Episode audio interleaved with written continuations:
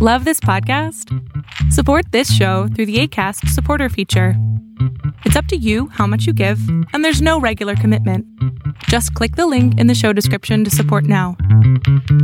Facebook's safety teams protect billions of people each month. They lead the industry in stopping bad actors online. That's because they've invested more than $13 billion in the last five years, quadrupling their safety and security teams to 40,000 people, and investing in industry leading AI technology to enhance safety on their platforms. It's working. Over the last several months, they've taken action on 1.7 billion fake accounts, 51.7 million violent and graphic posts, 62 million explicit adult posts, 9.3 million drugs and firearms sales posts. But working to reduce harmful and illicit content on their platforms is never done. Keeping your feed safe will continue to be everyone's priority at Facebook. Learn more about how they're helping people connect and share safely at about.fb.com/safety.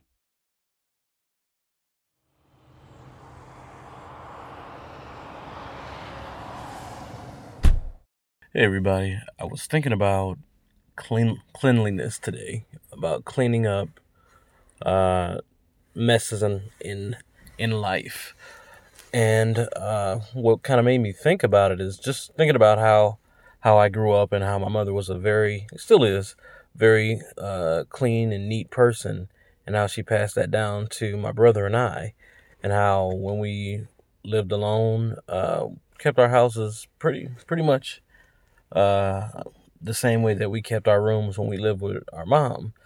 And as I as I got older, I kind of had to make concessions when I started getting married and having kids. You kind of have to the standard that I would set for myself was a little different than the standard that you you have to have when you have little kids. Now, I'm I'm not gonna be um, a taskmaster like you could be, and you know make the kids, you know, clean up this and clean. I, I don't, I never wanted to be that type of person. So I wanted to make sure that uh, the kids felt comfortable.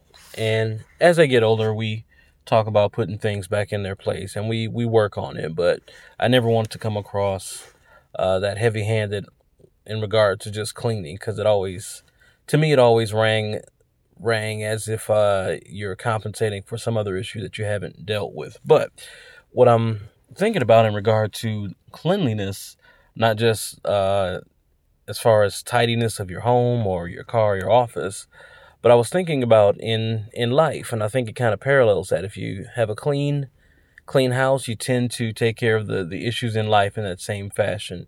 Everything has a place, and you like to get resolutions clean, no hanging hanging uncertainties in the air, and I think that people I think that we we learn how not to deal with issues by uh, our parents or society or just uh, personal experiences. We learn how to deal with uh, resolutions and solutions for for personal problems that way. And I think that what's what's interesting about that is I often not not that I give advice often, but I often try to imagine myself in different scenarios. Like if you have a person that says, you know, oh, me and my family, we do these things, or we uh, we had this conversation, or I had an argument with my cousin about this. And I think, well, what would I do in that situation?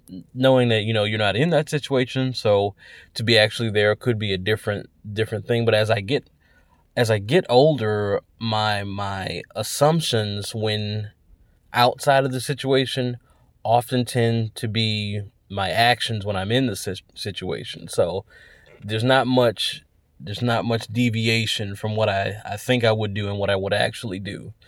And a lot of times what I what I find myself thinking when comparing myself in those situations is I would go about setting setting parameters and then getting clarity. And getting clarity doesn't mean that you have to be a jerk or cussing anybody out. It just means you have to state where you're comfortable and what position you're coming from and understand the other person's position and whether you agree or disagree. And I think that that those little pieces are some of the difficult, most difficult things for people to do because people are afraid if they state their opinion, if it's not received well, then the people won't like them, or you know, it'll be an argument, or whatever the case may be. But I'm a big fan of blowing stuff up. Big fan of that. And what I mean by that is if there's a, a situation, especially in my household, if there's a situation that I don't agree with, I'm going to voice my opinion. Don't have to be a jerk about it, but I'm going to ask a question or voice my opinion. Now, sometimes it's, you know, just a minor thing and it's just a discussion, no problem. Sometimes it could lead to a big issue. But for me, I like to keep pushing that issue, keep pushing it, keep pushing it because it's, there's something at the root of it. And maybe it's, maybe it's me or maybe it's the wife or whoever it is in the, the, uh, the opposite side of the conversation but I like to push it until it blows up because if it blows up, then I no longer have a problem. Either I'm not in that situation dealing with that person anymore, or we come to an understanding where we agree and we can move forward, or we come to an understanding where we disagree, but at least we know where the other person stands.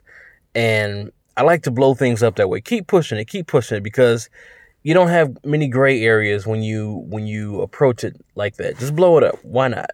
Because what's the worst generally that, that can happen? Now, in a lot of situations, there are some some very bad worst things that could happen. But for for the people that you deal with, I think that if if it's a very bad situation that can happen, that's probably your first clue that you should not be entertaining those relationships with those people family or not, whatever the case may be, you have to step back to a comfortable position. If you have toxic people, my opinion, if you have toxic people in your circle, that you can't even have a conversation with, then you have to move back to a safe enough distance where you can have a conversation. If that means that you don't live in the house with them or if that means that you don't visit them every day, so be it. But you have to get to a position where you're comfortable and as things grow and progress, then you can you can step in further and further and you know increase your interactions with that person. But I think you have to be very aware of your boundaries within yourself, your parameters. What are you comfortable with? What are what are conversations that you're willing to have? And if you're not willing to have them, you can be honest about it. And if again, if it blows up, if you can keep pushing it, I advocate pushing it. But if you can't, take a step back. Be in control of you. That's the only thing you can control. You can't control what they feel about your opinions. You can't control what uh, what they might say or even what they might do, but you can control you 100%. You can control if you get angry and cut somebody out or swing on somebody. You can control all of that. That's you. So take take more control of yourself in the situation, and I think that you'll you'll soon see that you'll find more peace. Whether it's because you you blew things up and now you don't talk to that person anymore or you you blew things up and you have you have an understanding with that person. And sometimes, most times I believe, you end up with a deeper relationship once you have a full understanding with with uh, another person in the conversation because I think that to to have a full understanding you have to have some degree of respect to even expose yourself how you really really feel about a situation or a topic to another person and then have them uh, reciprocate that to you. To to have that level of we'll call it conversational intimacy requires a level of trust. Doesn't have to be you trust them with your life but you do have to trust them with your your emotional health because what they say or do could impact you. So i think that in regard to uh, having grown up in a house where cleanliness was stressed, I think that for me, that probably was going to be a natural progression to work toward getting it clean and keeping it clean.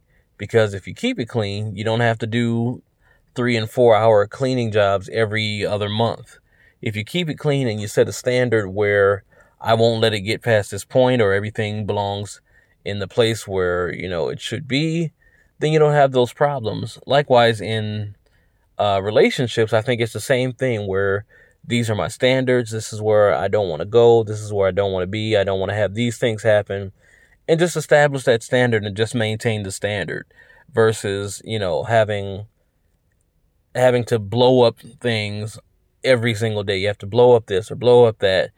It it can be emotionally taxing to do that. Even though I advocate it, it can be emotionally taxing because you have to get to the root of the issue. And a lot of times there's a lot of anger and extreme defensiveness uh, surrounding what the, the key issue is. And depending on the level of maturity of either person, some pretty messed up stuff could get said in, in the path to getting to the root cause. Now, I'll say that as I got as I've gotten older and I've learned uh, more about that process in regard to myself, there's very little for the people that I deal with that I you know I deal with on a regular basis. There's very that I care about and deal with. There's very little they could say that would make me completely shut down and just abandon the goal of getting to the root cause. Even during the course of blowing things up, you could talk about my my appearance, you know, my whatever you whatever you want to talk about, my family, my whoever. You can talk about all those things, but we're gonna get to the root issue, or you're gonna leave. That's that's that's kind of where I'm at. We have to get to the core issue. And I think that it takes a level of maturity to be able to brush off those things that sometimes can be very offensive in general conversation. And you can re- you can address and and at least as far as me with the people that I deal with, if those things were to come up something, you know, a defensive statement, you know, made out of anger that wasn't necessarily meant, you know, from the heart, usually those people will apologize once you get to the root issue once you get to the root issue and the, the core of what the situation, uh, what the problem rather is, they'll oftentimes apologize for some of the stuff they said. And you can take the opportunity to apologize if you said some things, because it happens in the course of the argument that you might not necessarily feel 100%. But even those things that you say, that can be another pathway to, to get clarity.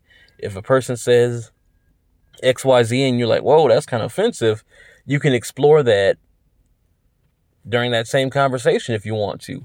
Like I said, I'm a big fan of just blow it up, blow it up, push it, push it, push it, push it until you get to the root cause because either either we're going to get to the root cause or you're going to not talk to me anymore. And for me, either way, it's it, for me it's ideal to get to the root cause, but for me either way, I'm to have peace. I'm gonna have peace 100%, which for me is always a goal. We're gonna have peace. So whether you you don't want to talk to me no more, deal with me no more, sucks, but I'm gonna have peace, and I think that's that's the goal that we should have. And you know, growing up with you know having a level of uh, having a standard of cleanliness, I'm gonna have a clean room. So emotionally, I'm gonna have a clean clean space. Um, I think those two tied tied together and I gotta have I gotta have a clear space. Like I remember um, just just getting to the point where um, in my home I was like, okay, as long as you know, because clean, cleanliness standards are going to be different between two different people. It's not a not a good or a bad thing. It's just a thing. Uh, and I remember just saying that if as long as I can have a pathway, I don't like my biggest thing is I don't like stepping on stuff or having to kick stuff to get from point A to point B. I don't like, you know, a bunch of stuff in the pathway. If you can keep a clear pathway, we can work from there and build from there. But you gotta, you gotta be at least able to meet me on, on that standpoint. And the same thing emotionally. We have to have at least some, some demilitarized zone, some clear pathway. These are the things that we can talk about. Some, some mutual respect level where we can at least fall back to that spot and reset you know, that conversation that we're going to blow up at some point. We can at least reset there if we if we need to if things are getting way too hot. So just just thinking about thoughts on cleanliness and uh, about maintaining the standard both uh, as far as the house and your yourself emotionally and in relationships. So that's all I got to say today. You guys have a good day. Facebook has invested $13 billion in teams and technology to enhance safety over the last five years. Over the last few months, they've taken down 1.7 billion fake accounts. Learn more about their ongoing work at about.fb.com/safety.